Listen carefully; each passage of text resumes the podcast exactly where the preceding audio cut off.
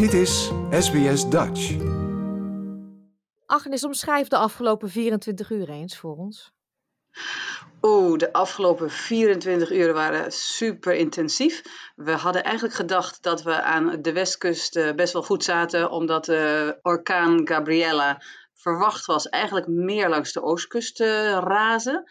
Maar ehm, ik heb zo'n hele interessante app, dat heet windy.com. En eh, daar konden we ineens zien dat hij toch een soort van wervelende ommezwaai maakte richting ons. Dus, dus, toen begon eigenlijk de wind al van de andere kant te komen, meer van zee. En wij zitten eigenlijk met uitzicht op zee best wel, nou, niet heel erg exposed, wel wat bomen, maar toch wel, uh, ja, het is gewoon onwijs waaierig. En ja, toen kwam daar eigenlijk um, steeds meer wind en vooral die regen. Dat was eigenlijk nog wel het ergste, dat het plenste uit de hemel. Nou, toen uh, gingen we dan op een gegeven moment toch maar een beetje aanstalten maken om te gaan slapen. En om tien voor elf s'avonds ging de sirene in het dorp, uh, wat dan vaker gebeurt als er een, een ongelukje is. Of, de, of ik dacht, nou, misschien is een boom omgewaaid en dan moet de brandweer even komen. Dus dan uh, gaat de brandweer eruit en dan, dan hoor je die sirene echt. Het is toch, ja, het voelt een beetje, wat ik zeg, het voelt best een beetje soort van ouderwets. Dat iedereen wordt opgeroepen, de hulptroepen moeten komen helpen. En uh, nou, dat gebeurde. En toen hoorde ik mensen buiten roepen en praten. Dus ja, toen dachten we, nou, het is aan de hand. Maar het was zo rot weer dat je ook zoiets had van, nou, moeten we nou naar buiten lopen om dan te kijken wat er gebeurt? Dat, deden we toen nog niet. Maar um, liggend, op een gegeven moment kwam er een telefoontje van de buurman die zei, we hebben net de oude dame aan de over, van de overkant hebben we uit het uit haar huis uh, gehaald, want uh, er is een slip en het huis dat staat ongeveer op instorten. Dus we, we hebben haar binnen, maar we moeten evacueren. En uh, het, het, was gewoon eigenlijk een soort van bericht van hem en ineens ook bericht op onze telefoons, dus zo'n echt alarm, alarm wat afgaat. Dat je dan je spullen op moet pakken en eigenlijk moet evacueren. Gewoon naar een andere plek proberen te komen. Dat was om één uur, denk ik. En toen dachten we van, nou ja, dat moet dan maar. Dus we gingen al uh, spulletjes pakken. Maar toen hoorden we weer die buurman die zei, hij is iets bij de brandweer geweest. Hij is een beetje ouder, maar hij heeft de connecties. Dus hij zei, ja, ik heb met de plaatselijke autoriteiten gesproken, met een politieman. We kunnen blijven, want we zijn niet echt een risicogebied, of tenminste huis. Maar ja, dat is wel een soort van uh, link. Uh, voor mij was het een enorm uh, ja, onrustig gevoel. We zitten niet precies met een, een heuvel achter ons. Dus er was ruimte tussen de heuvel en ons. Dat zat dan een ander huis en een weg en nog weer een huis. Maar dus de huizen, um, bleek dus vanochtend dat er iets van drie huizen in onze straat echt gewoon naar beneden zijn geslipt. Maar wel zodanig dat ze gewoon echt helemaal plat en nou, gewoon schuin hingen en verschrikkelijk.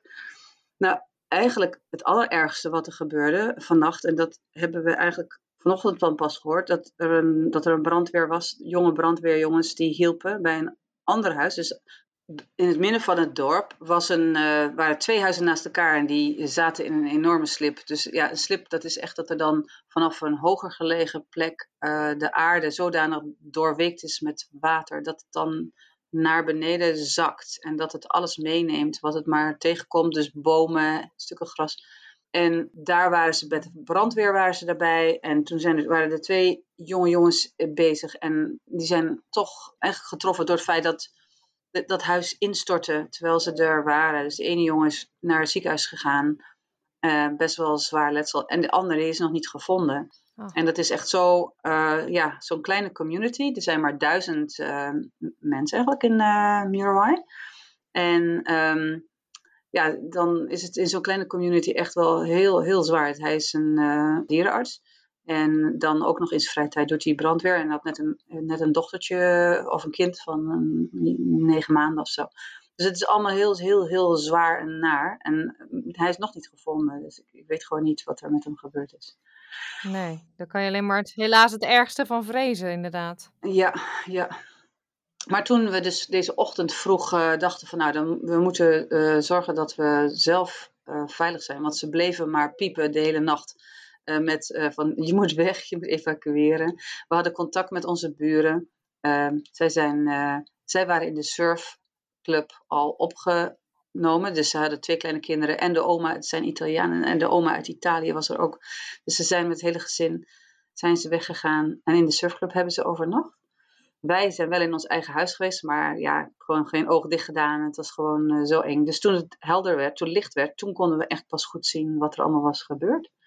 En ja, toen werd gezegd, de hele gebied, de hele vallei moet leeg. Dus iedereen moet echt weg, want we willen niet dat er eh, slachtoffers vallen.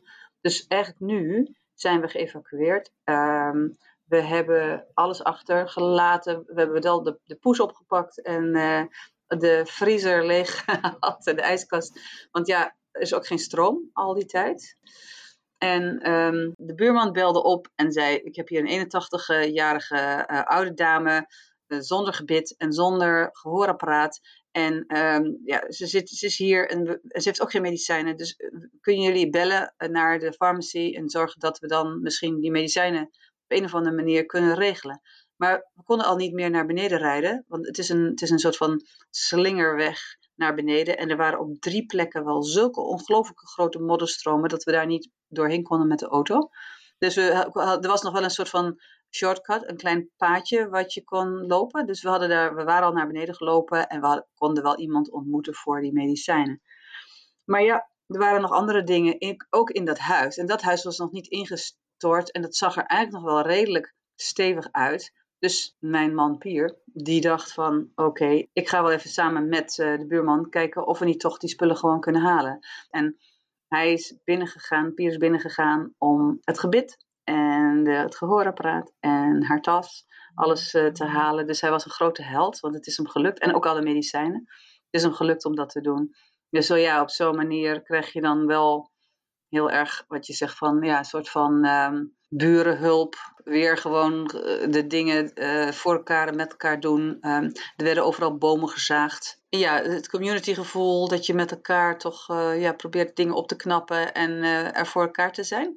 En ook toen we uiteindelijk dus wel wegkwamen vanuit onze straat, toen werd ook heel erg, uh, ja, we werden enkel drie keer aangehouden van, oh, kun je ons vertellen waar je was en wat is je adres?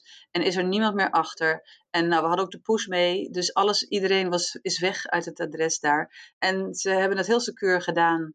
Ze zijn ook daarna ons nog weer gaan bellen. Dus ik denk dat we inderdaad wel dat ze wel vier keer gecheckt hebben of we veilig waren en, uh, en dat, we, dat het huis leeg was. Doordat we twee weken geleden eigenlijk een relatief onaangekondigde, uh, nou ja, onwijze regenval hebben gehad.